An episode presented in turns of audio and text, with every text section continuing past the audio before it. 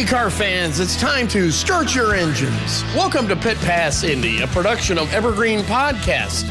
I'm your host, Bruce Martin, a journalist who regularly covers the NTT IndyCar series. Our goal at Pit Pass Indy is to give racing fans an insider's view of the exciting world of the NTT IndyCar series in a fast paced podcast featuring interviews with the biggest names in the sport. I bring nearly 40 years of experience covering IndyCar and NASCAR, working for such media brands as NBCSports.com, SI.com, ESPN Sports Ticker, Sports Illustrated, Auto Week, and Speed Sport. So let's drop the green flag on this episode of Pit Pass Indy. Welcome to this week's edition of Pit Pass Indy. It was June 16, 1955, when a young 15 year old Italian born lad saw the Statue of Liberty in the pre dawn sky of New York Harbor. It was Mario Andretti.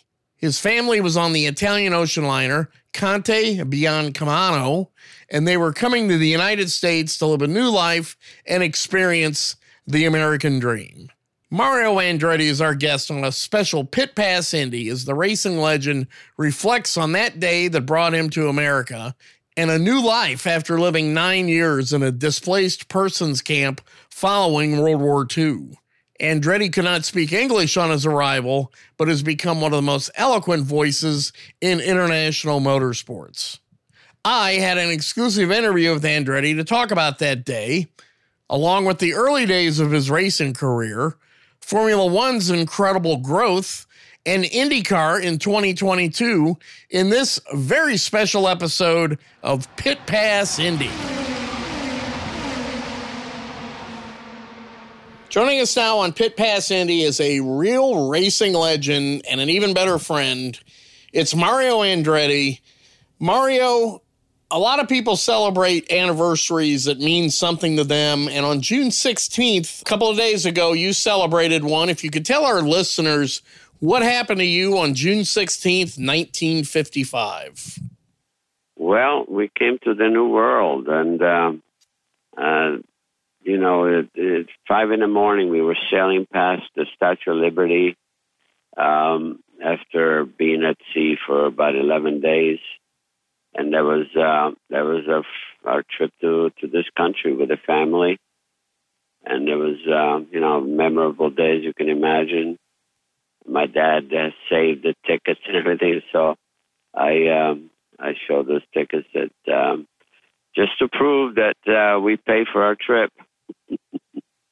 and uh, it was an 11 day trip on an Italian ocean liner, and I don't want to mess up the name of it, so I'll let you pronounce it. Conte Biancamano. And there was actually it was uh, nine day nine days to Halifax, Nova Scotia, and then we were there for like 24 hours, and then the next day to uh, New York. So uh, across the ocean, nine days. And there was 11 days. And there was five of you in the family that came yes. over. Yes. And according to the receipt, uh, was that a 175 American dollars per person, or yes, 175 American dollars. Yeah. Well, that was probably pretty much of a bargain to get a new life. yes, it was indeed. Uh, you know, open up obviously uh, that opened up the American dream for us uh, to pursue, and uh, and again, you know, from from my standpoint. Um, it's the only way that I could have, uh, you know, just anyway, you know, just to come close to, uh, you know, to to accomplish some of the most uh, my most ambitious goals in the sport. Now, there was already a family member who was in Nazareth, correct? Yes, indeed. You know, uh, uncle on my mother's side, and uh, basically, in order for us to obtain visas, uh, you had to have someone that would guarantee that you would have a place to stay. In other words, uh, and uh, that my dad would have a job and all that. So he, he's the one that did that. I can only imagine what the Statue of Liberty must have looked like at dawn, in the pre-dawn hours of 5 a.m. You know, it was a beautiful, beautiful June day, as you can imagine. Five in the morning, a limpid, clear, clear day, and uh, and then my sister learned a to sing uh, the American national anthem, and she was. We were on the bow of the of the boat, and uh, she was singing away. My sister was a very jovial individual. She was uh, at 21 years old. That was that was her birthday at 21 years of age, and uh, so she was very happy, and uh, so were all all of us. Uh, well, that was quite a birthday present that your father was able to give to not only her but to uh, the rest of the family. Uh, yes, indeed. Yes, indeed. How uh, from that point on, how long did it take to get processed, and then how long did it take before you were over in Nazareth, Pennsylvania? Oh, we were uh, just quickly. Uh, you know, it was. I don't think it took more than an hour, and we were on our way to Pennsylvania. Yeah. So that's how it all began. And at that time, when you got off the boat, how much English did Mario Andretti speak?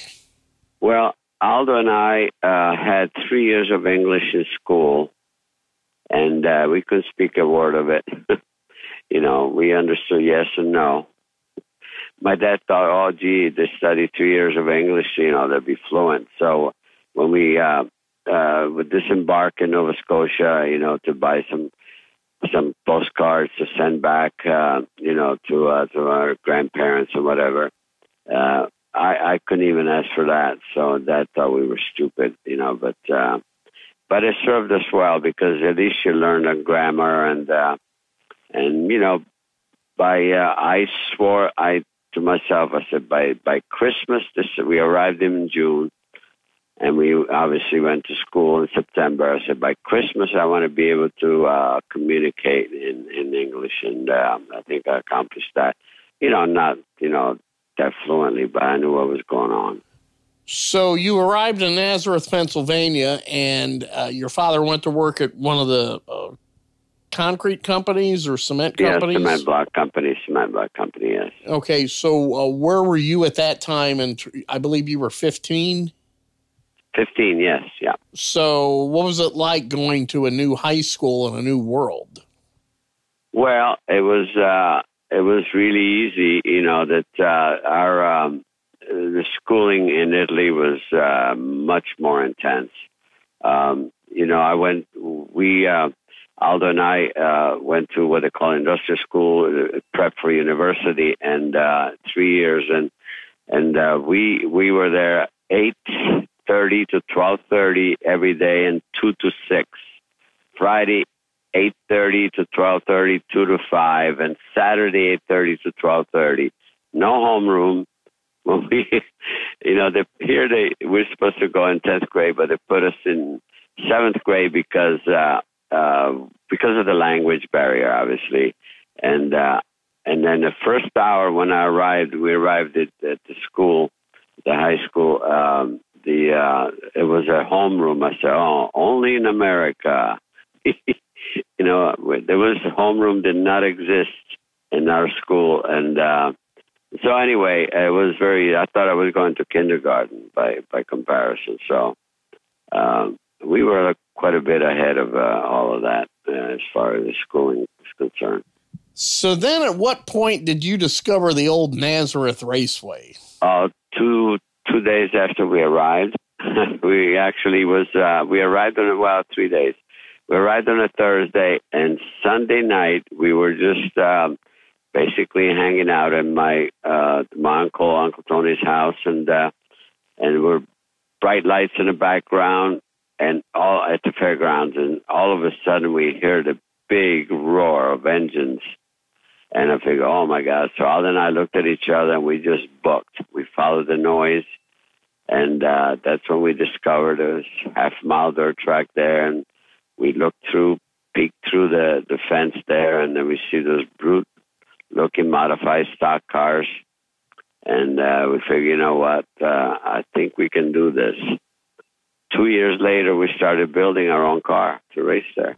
And I know that uh, that did not come with your father's blessing. So, how did you get no. around that? Well, I think the best thing was the language barrier. You know, that was our defense uh, because uh, you know it took him a lot longer to uh, you know to deal with that, and uh, and he, we ran the whole season uh, you know, and we were winning some races. Uh, we were winning some races. It was in local papers, and and um, you know, sometimes I said this a million times. The boss would say, "Hey, Gigi, your kids are really doing well." And he had no idea what the guy was saying. So uh, uh, he thought maybe the guy was, uh, you know, just saying, "Hey, you're doing a good job." But anyway, uh, we were getting away with until the last race of the season in, in Hatfield, Pennsylvania. It was an invitational, and uh, that's when Aldo got hurt, and that's how he found out. And what was his reaction? Well, when Aldo finally came around, you know, he was in a coma for quite some time, and when he came around, he first thing he said to me, "I'm glad you're the one that had to face the old man." so I, I knew that he has his faculties, you know, when he said that. And uh, yeah, I mean, uh, I'm the one that, uh, but uh, you know, I was uh, my dad was it was basically you know it was uh, a parent's reaction. You know, uh, the sport. You know, if you he was not a fan of the sport. All he knew about is you know the negatives, the fatalities that um, and you know we loved motor racing in Italy, and our our um, idol, my absolute idol, Alberto Ascari, was was killed just about a month, two well, yeah, two months before we we left for America. So, um, you know, all those things, and uh, uh, again, uh, was that's all that he. Uh, was thinking about. Oh yeah, the other thing on the manifest uh, while we were at sea, there was uh, while we were at sea, there was a 24 hours of Le Mans, and they had a big news about uh, uh, Pierre Levegh uh, whining in the grandstand, killing 85 people and himself. Uh, and this, you know, he had all of that. That's all he, he knew about. And he figured, you guys, you know, you want to be racing, you're crazy. There's no way that I was going to, that he was going to, you know, encourage or say, do it. You know, we were still underage. But um, anyway, we got around it. What was it he wanted you to be? I have no idea. I don't think you know it was. Uh, I don't think he had any idea either. I mean, it's just that I never was concerned about that. I think uh, when I was still a young lad in Italy, uh, I always say I never had a plan B as far as my dreams, and uh, and there was no one else who was going to sway me either way. You know, not my dad, uh, not anyone. I, I didn't want to defy him in any way, but uh, I knew what I wanted. And uh, and America, when we arrived here, I mean, just uh, learning about the track being nearby and and and being able to do something ourselves to deal with it. Uh, it's doable. Obviously, we didn't do it ourselves. Uh, we had a couple of buddies. We uh, we assembled four other buddies, you know, that um, really helped us uh, build this car and uh, you know we bought uh, information in, you know from uh, from an, a, a stock car for a NASCAR team, and uh, that's how that's how we got the setup for the car. So your first form of racing was in jalopies, correct? Yeah, yeah. And those were what, what, type of uh, you, what year cars was your first race car? Well, they, they were running a lot of cutback cut down 37 Fords and Chevys and so forth. But ours, we we uh, we built the 48 Hudson because Hudson, the Hudson cars were really uh, winning all the races on the short tracks in NASCAR, and that's what we decided to build. At least was uh, you know the what was suggested. One of our buddies, you know, always said, you know, we had the geek, you know, the guy that knew everything, Charlie Mitch, and uh, and he he suggested that, and um, and so anyway, uh, that's what we did. Now, at what point you were introduced to Indianapolis before you even came to America? I believe it was from the movie To Please a Lady, which in Italy had a different title.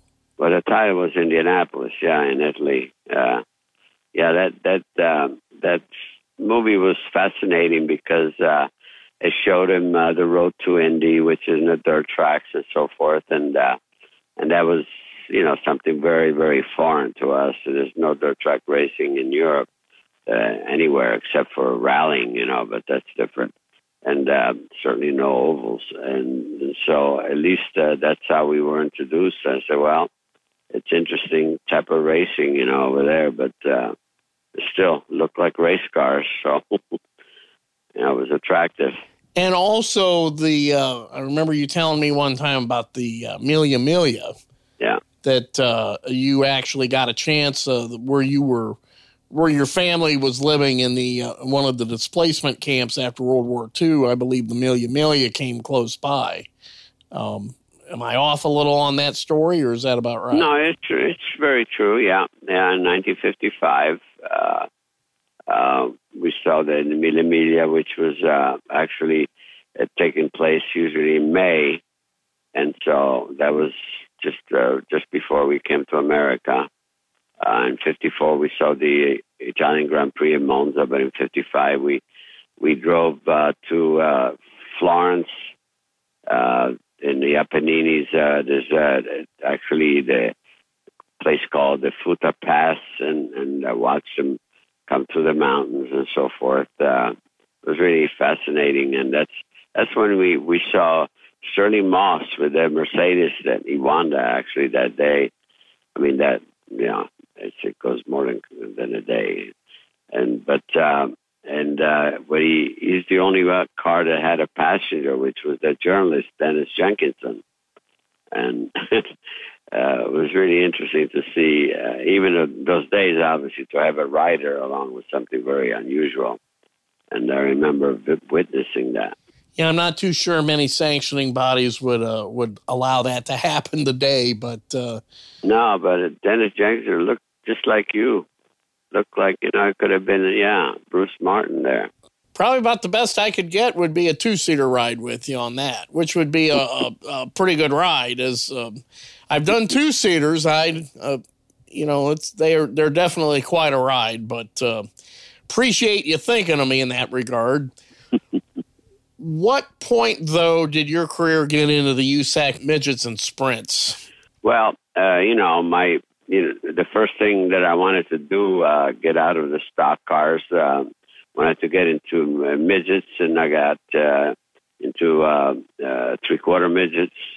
You know, there was uh, three quarter midgets were really very popular in those days. Uh, here in the east, uh, with it, um, you know, some of the top uh, uh, regular, you know, icons of midget racing, uh, you know, were were driving those in winter uh, Len Duncan, Tony Bonadies, Tony Romit, all those guys, and uh, and I got a ride actually. Uh, well, I got a ride. We bought a car that uh, uh, Bobby Marshman had been driving. It was a famous Deuce, and uh, and it was uh, owned by the president of the uh, American Three Quarter Racing Association, and uh, that's how you know I got going and and I won some. Actually, I won the, the biggest race of uh, the winter season. It was in Teaneck, New Jersey. It was a hundred lapper, and Len Duncan finished second to me, and that that uh, you know earned me a ride in a full size midget in ARDC with the Mataka brothers, and uh, and that was really really peachy for me. That's what I really needed because I tried to get rides in URC sprint cars and I don't know somehow uh, I just I just couldn't get any traction with anybody there. I was getting really crappy cars, and uh, but uh, when I got into the proper midget, uh, I just I loved that. Actually, even in '63, I won three races in one day, three feature races in one day. Uh, Flemington, New Jersey, in the afternoon. Hatfield, Pennsylvania, and there was a third feature. It was uh, to be run off from uh, uh, rain out day, and I won three features, and I won the heats and the match races. I won everything that day, and and in '63 also there was one road race, a midget road race uh, ever, at uh, in Lime Rock, Connecticut, and uh, and I won that one too. Uh, that was actually my first road race, uh, official road race that I won, and so and and you know by winning some of those uh, ARDC races, uh, you know, I sort of caught a little bit of the attention of uh, of uh, Rufus Gray, you, know, in, from Indianapolis. Uh, he had a sprint car that Judd Larson drove for, and uh, for him. And Joe Lasser got a ride with uh, AJ Watson, and uh, he thought, you know, he'd give me a try, and and we did well with him, and, and from there, you know, get the champ car. So, uh, you know, the progression was really very good for me. Uh, just uh, opportunities at the right time, and uh, and good people helping me. Now, was your goal to go to the Indianapolis 500, or was your goal to go to Formula One? No, no. I mean, uh, everything was to to be uh, to try to gain a reputation here, and, and and, and I had no idea how, if anything, was going to happen in Formula One. But uh, that was always in the back of my mind. But uh, you know, uh, when I got into uh, USAC, then all of a sudden we started doing road racing. As you know, I first road race that USAC Champ Cars ever had. It was at at the Raceway Park, Indianapolis Raceway Park, and I won that. And then I got into sports cars.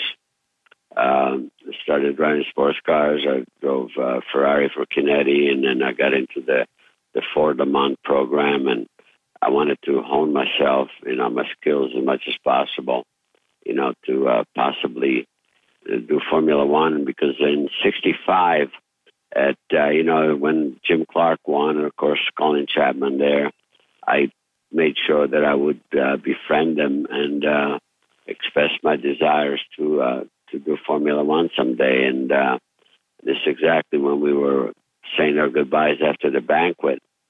Uh, I said, Colin Chapman, I said, uh, Colin, someday I would like to do Formula One and he said he was he was fabulous. He said, Mario, when you think you're ready, you just call me, and I'll have a car for you.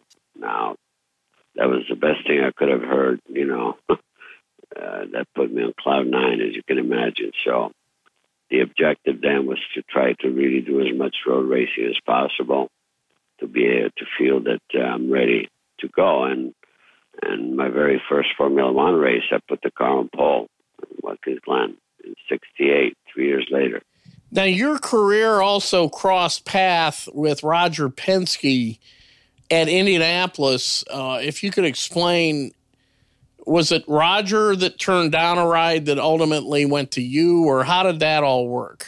Yes, indeed. Uh, actually, he keeps reminding me that.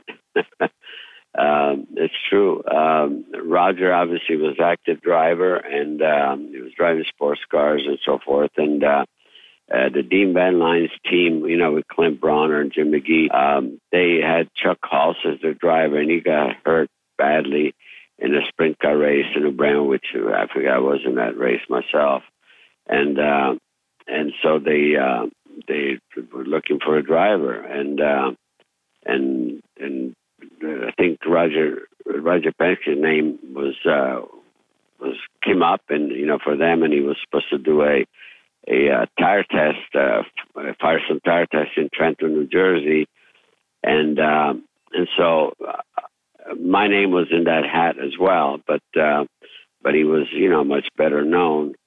Except at the last minute, he had a another commitment. Thank goodness, and um, and he couldn't make it. So they you know they asked me to to go there, and and I um, I got my job. That was my break. So, beginning at Trenton of that year, you started driving uh, the Dean Van Line Special. That's in 1964, yes. Yes, and that included a third place finish at Milwaukee, which was quite an accomplishment back in that day. Uh, you know, to finish top three, top five at Milwaukee, a very tough mile oval. Uh, but what was it uh, about that season that helped you prepare for the next year when – you not only showed everybody at the Indianapolis Motor Speedway who Mario Andretti was, but you also won your first national championship.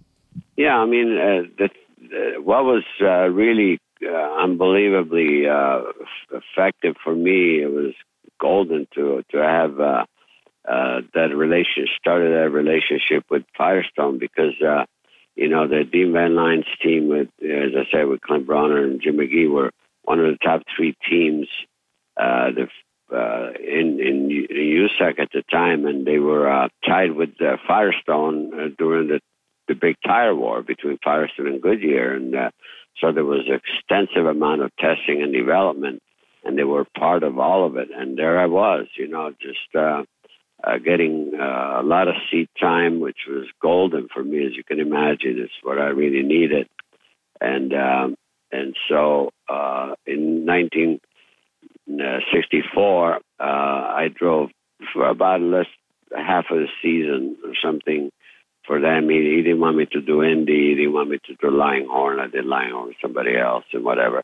But uh, but things were going, you know, pretty well. And then uh, in '65, uh, we started the first two races of the season uh, with the Roadster, and uh, and I was leading in Phoenix. Uh, you know, actually, uh, I went by Rodger Ward Parnelli with the in the rear engine car. They had they were and and then uh, uh, an output shaft broke in the transmission, and uh, so it put me out. But uh, but the uh, but the second race was at Trenton just before Indy, and I finished second to McElreath. Sec- McElreath, Jim McElreath was in a um, in a Brabham uh, rear engine car that uh, actually Clint Brawner and uh, you know they they copied. That was going to be my ride for, for starting with Indy, and uh, I finished second to him, and then my first experience ever in a Formula in a rear engine car was just at Indy, where uh, and I had never driven anything else there before, so it was kind of daunting, but uh, it was interesting. Uh, I think uh, you know the car turned out to be really a good car, and and I uh, pretty much adapted to it uh, very easily, and so you know things were going pretty well. Uh, you started fourth and finished third in that year's Indianapolis 500. Of course, that was a race that was won by Jim Clark. Jim Clark, and he pretty much had that race under control that day. The thing that strikes me about the 65 season is I'm counting up the chassis here. I believe you drove four or five different chassis that year. You had the Bloom, you had the Hawk, you had the Brawner, you had the Kuzma. You would not see that in today's type of IndyCar racing. Four or five different chassis used by a race team throughout the year. What was the, yeah. What was the story to to that? Well, that's what they had for me, you know, and uh, you know, that, that's all I can say. I mean, that's the way it was. Uh, uh, they, you know, Clint Brawner and Jim, they, uh, they, you know, they prepared the, the best thing they could do for me, and and um, and it was working quite well. You know, even my rookie season, I was, you know, learning, and uh, and the best thing for me that really work for me was learning how to adapt to different chassis and so forth, and and try to understand, you know, what makes these things tick and and help myself uh, in the setups and everything. So all of it, you know, ultimately was working uh, for me in a very positive way, as you can imagine. Uh, great challenge, but what the heck, that's what I had to deal with, and and I loved it. Did you ever think that you could win the national championship in really what was your first full season? Well, no, I mean, it's there's no way you could uh, anticipate that. Uh, you, you know, those things you can only you always have to think big. You know, you can, but uh, I, you know, uh, that that was uh, that that was a gift that I never thought that. Uh, not going in, I didn't think, you know, okay, we got a shot at winning the national championship. No way. Now, speaking of the national championship, I recall the story that you've told me before about being on the Tonight Show with Johnny Carson. And he introduced you as the Indianapolis 500 Rookie of the Year. And I know that that kind of burned you a little bit because it was never mentioned that you were the IndyCar national champion. so if you could just tell that story. Uh, yeah, I mean, what's interesting about that, it, uh, it uh, brought to reality how uh, how important career wise that that one race is Indianapolis, and uh, I always, you know, I felt the season was the ultimate, you know, for the championship for a driver, but uh, it seems like uh, uh, Indianapolis winning Indianapolis uh, seems to have more value uh, from the standpoint of uh, you know people just uh, knowing that, and uh, it trumps the championship, which is uh, it's almost unfair, but uh, that's the way it is, and uh, and it brought some reality to me, you know, that uh, how important that that event is. Um, so I, you know, I was proud as a peacock, you know, that uh, I was the youngest driver at that time to win a national championship, and uh, and that's not. I was only introduced as the rookie of the year. Uh, year, I mean, uh, later on, I made sure I tell them, hey, you know, I won the championship as well. Oh, what's that? well, in 66, you came back and won another championship, another IndyCar National Championship. In 67, you finished second. Uh, in 68, you finished second. But in 1967, you also won the Daytona 500. And how did that ride come about? That was a race where you pretty much went out there. You were in a, a Ford factory program, but I know that uh, not, not you weren't necessarily the guy that uh, some of the people at Ford wanted to see win that day. Well, you know, I mean, uh, it's, it's, true that I was uh, teammate with uh, Freddie Lorenzen, you know, uh, who was, you know, obviously, uh, you know, very accomplished, incredibly accomplished driver uh, of the times, and um, and and again, you know, all uh, the major attention was on him, no question. And uh, but uh, I I think I felt that I had a good car, but I didn't I didn't realize it during practice, even uh, the when you go single qualifying, uh, how much power I was down on the engine, and uh, it was only nobody would tell me, you know, the res that I should be I should be seeing you know, with that, with the gear that I was running, and until I kind of, uh, I was just chatting with uh, Donnie Allison. Believe it or not, you know, I said, it's, you know, a 370 gear. I said, what, what do you think I should be seeing? He said, about 7,200. Well, I was only, I'm only down 400 revs.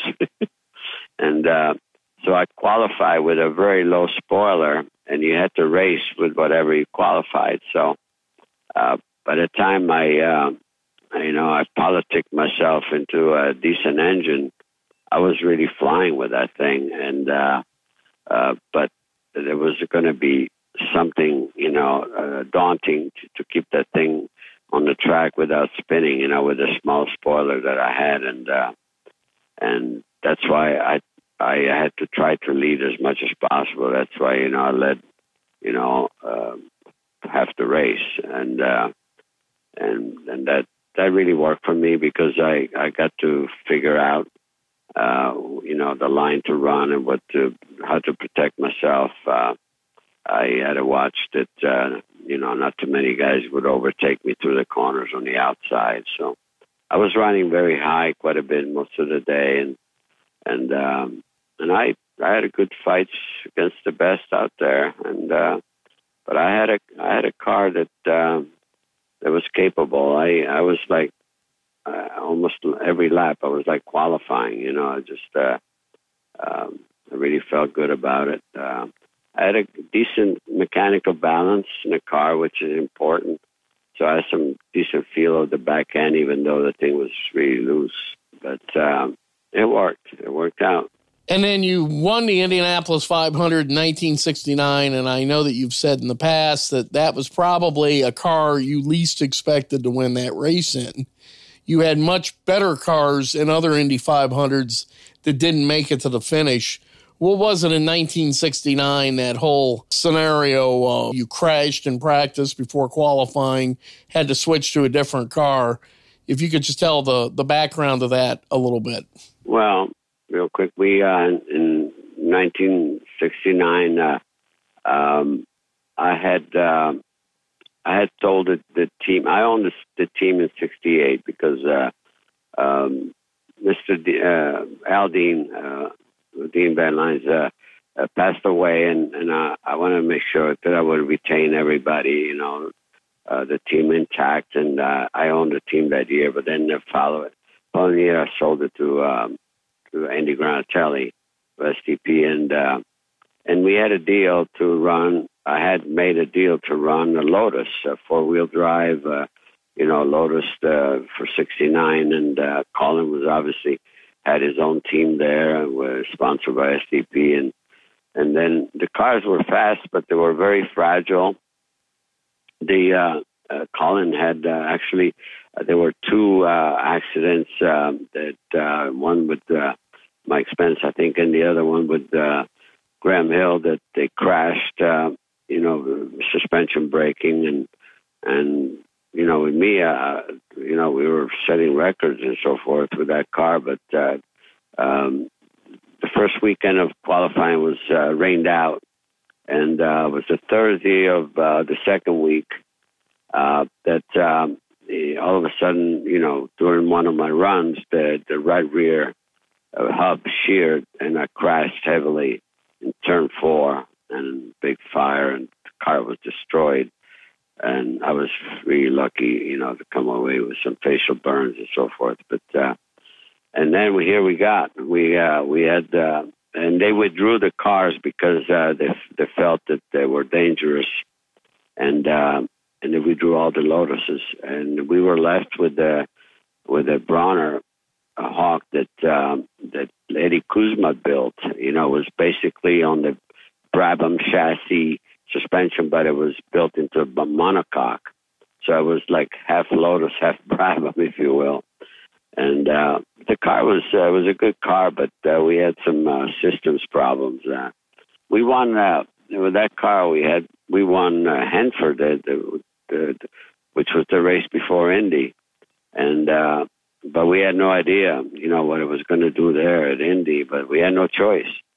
We brought it out. The car was entered, you know, and uh, and, uh, and we brought it out, and uh, fortunately, I put her in the middle of the front row. You know, that was just one full day of practice on Friday, and uh, and and again, here, we go. The the car that I least throughout my career at Indy thought that uh, I would have a chance of winning.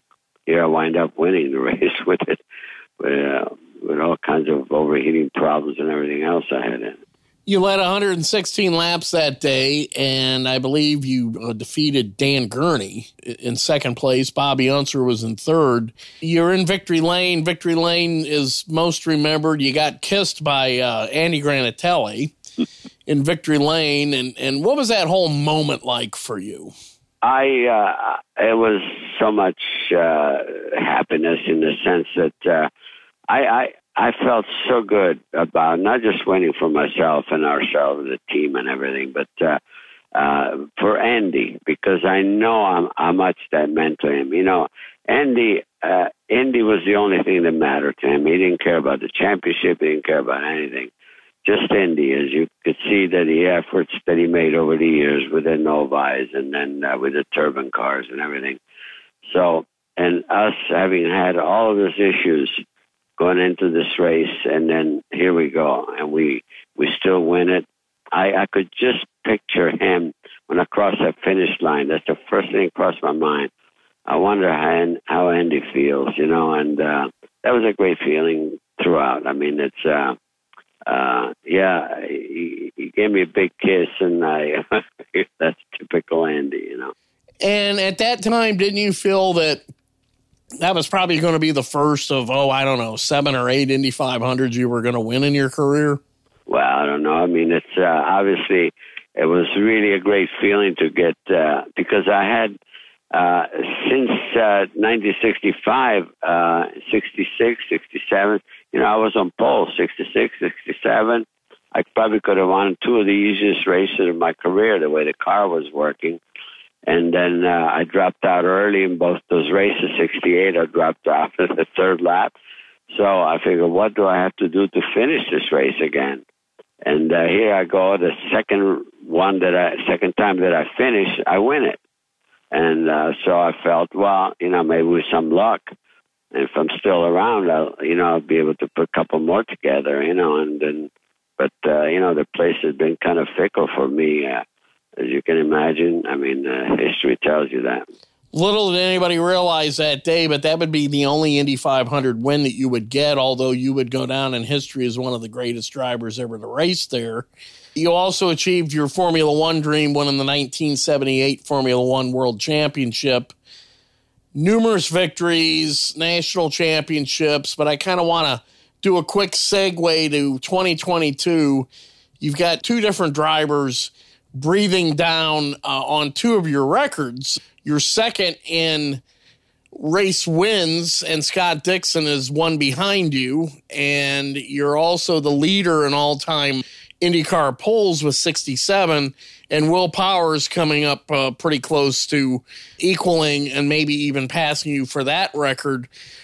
When you think of those two achievements and how long they've stood, how do you feel to have it? Those are the two drivers that are contending to maybe move you down a notch in career victories or take away the pole pole record that you have. Yeah, I mean, I have the greatest uh, greatest respect for both of them. You know, Scott and Will, no question. I mean, these are.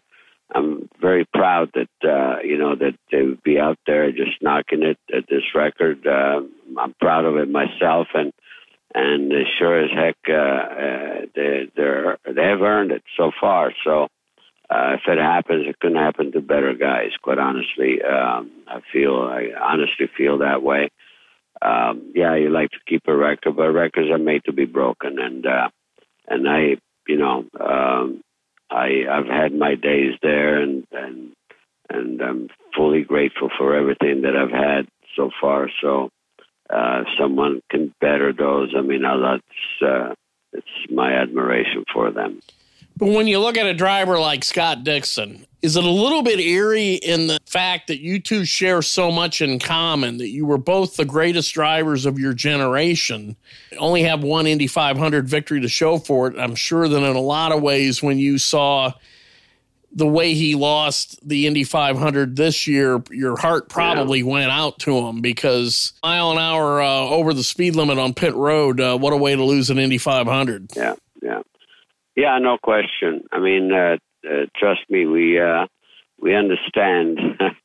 Uh, I I know I know those pains. you know, it's a different circumstance, but nevertheless, and and you know, I I really truly, truly felt for him. Uh, no question.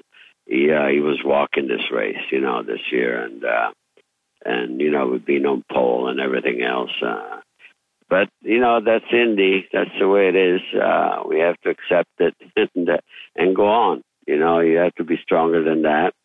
Uh, it's a negative at the at the moment, but you just got to let go and then uh, go and try again. And in our final couple of questions with uh, racing legend Mario Andretti, uh, Formula One is on a real upswing lately. Uh, it's record crowds almost everywhere they go. Uh, I know that your son Michael wants to form a Formula One team and begin competition in F1 in 2023. What do you see as being the big reason why Formula One is on such an upward streak at the moment? Well, probably many reasons, but it seemed like uh, uh, everyone just pretty much gravitated to that series, uh, the Netflix series that uh, sort of depicted Formula One in in a very special way. You know, when deep into what really goes into it, and and uh, it fascinated. Uh, I think a lot of people, maybe uh, maybe even a younger crowd, and uh, and somehow and you know, it's exciting. It's an exciting series in every way. You know, it's they always say, you know, because of its international status, the Olympics or motorsports, and uh, and you know the way the competition is today, the characters that uh, that are, you know, the protagonists there. So uh, it's got a lot going for it. Uh, and it's great to see that uh, you know it's uh, especially in the United States. You know, it was popular, always popular, but now it's uh, it's beyond that. You know, and and uh, it's got a new uh, level of popularity, which uh, you know it's all motorsports. I love all motorsports, and uh, that's good for us uh, in general. You know, when when uh, fans gravitate to our sport, that's that's what we love. And I know you're a leading proponent in Colton Herta going to Formula One as a driver. In some ways, though, doesn't that kind of hurt IndyCar to here's a uh, homegrown uh, potential racing star that would be leaving IndyCar to go to F1?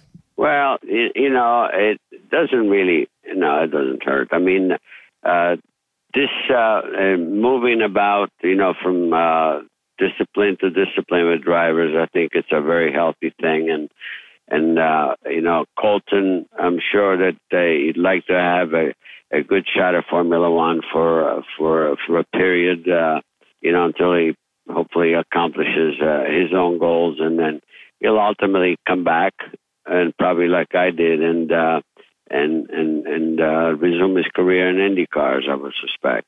Uh, so uh, this is all good stuff. I mean, it's uh, I like to see the exchange just like you see even you know with Jimmie Johnson, you know, seven-time NASCAR champion, you know, just uh, uh, trying to uh, you know to just develop his career as an IndyCar driver now.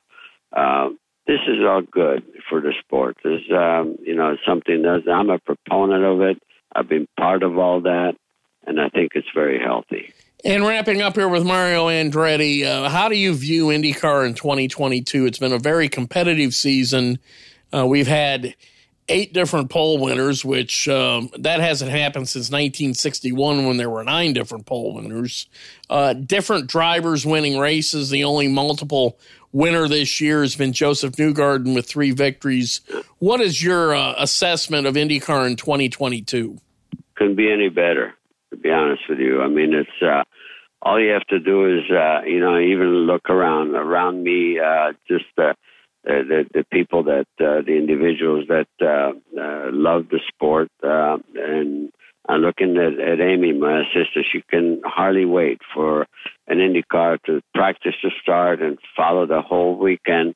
Uh, and because there's so much to look forward to, uh, and it's the unpredictability, all of it, and uh, you have so many, and so many drivers having uh, basically equal chance of uh, of bringing home the trophies. You know, so um, you pick your you know pick your favorite, and uh, and again, you know, when you have uh, this level of competition, uh, and you know, let's face it, uh, as far as open wheel racing, uh, the, the the action on the track is unequaled anywhere, um, and so uh, you know.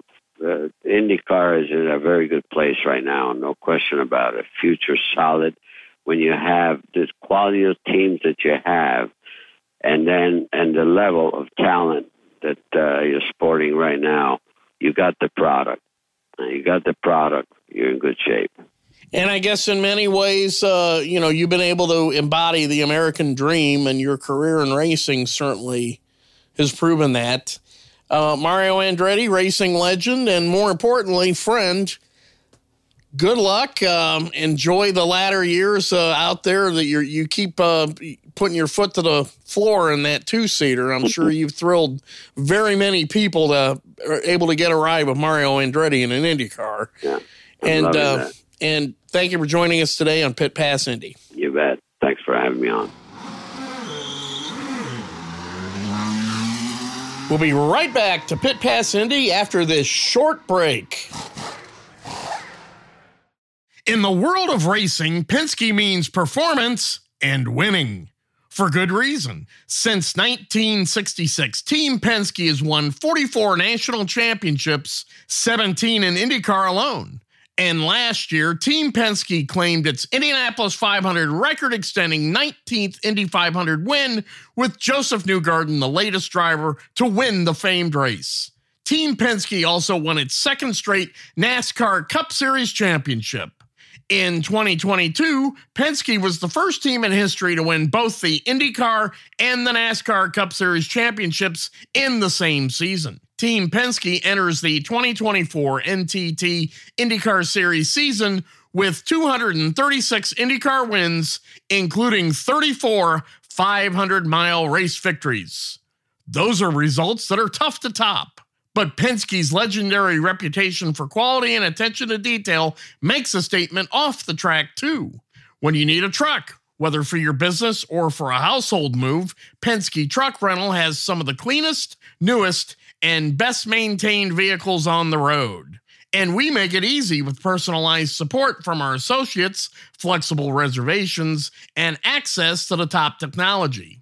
With quick pickup and drop off at more than 2,500 locations across North America, our scale and know how will keep you covered, all helping to ensure you get the right, reliable, fuel efficient vehicle when and where you need it. On the highways, the raceways, and every pit stop in between, Penske keeps you moving forward. Gain ground with Penske. Get a quote today at PenskeTruckRental.com or for household rentals, download the Penske Truck Rental mobile app today. Welcome back to this week's edition of Pit Pass Indy. IndyCar did not have a race over the weekend, but 20 of its cars and drivers tested at Iowa Speedway in Newton, Iowa, in a private test on the 0.875 mile short oval on Monday, June 20th. That facility will host the HyVeeDeals.com 250 on Saturday, July 23, and the Hy-Vee Salute to Farmers 300 on Sunday, July 24, with both races on NBC. Drivers that tested at Iowa on Monday included Helio Castroneves, Scott Dixon, 106th Indianapolis 500 winner Marcus Ericsson, Jack Harvey, J.R. Hildebrand, Callum Ilott, Jimmie Johnson, Dalton Kellett, Kyle Kirkwood, Christian Lundgaard, Scott McLaughlin, David Malukas, Josef Newgarden, Pato O'Ward, Simon Pagenaud, Alex Palou, Will Power, Graham Rahal, Felix Rosenqvist, and Takuma Sato. Two more tests are scheduled with seven drivers on the 14 turn, 2.439 mile road course at the Indianapolis Motor Speedway on June 23rd. Those drivers include Devlin DeFrancesco, Romain Grosjean, Colton Herta, Kirkwood, O'Ward, and Alexander Rossi.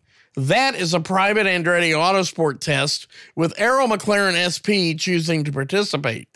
Four drivers are scheduled to test on June 27 at Sebring International Raceway, a track that will help simulate street course racing on July 17 at Toronto and August 7th at Nashville. Those drivers include Harvey, Lundgaard, Rahal, and Indy Lights presented by Cooper Tires star Benjamin Pedersen with Juncos Hollinger Racing. There is a short window between the three racing weekends, counting Indy 500 qualifications at the Indianapolis Motor Speedway in May, with trips that followed to Detroit and Elkhart Lake, Wisconsin, immediately after the 106th Indianapolis 500. That makes this week's test at Iowa so important to the teams that hope to contend for the championship. In addition to winning the 106th Indianapolis 500, Ericsson is the NTT IndyCar Series points leader.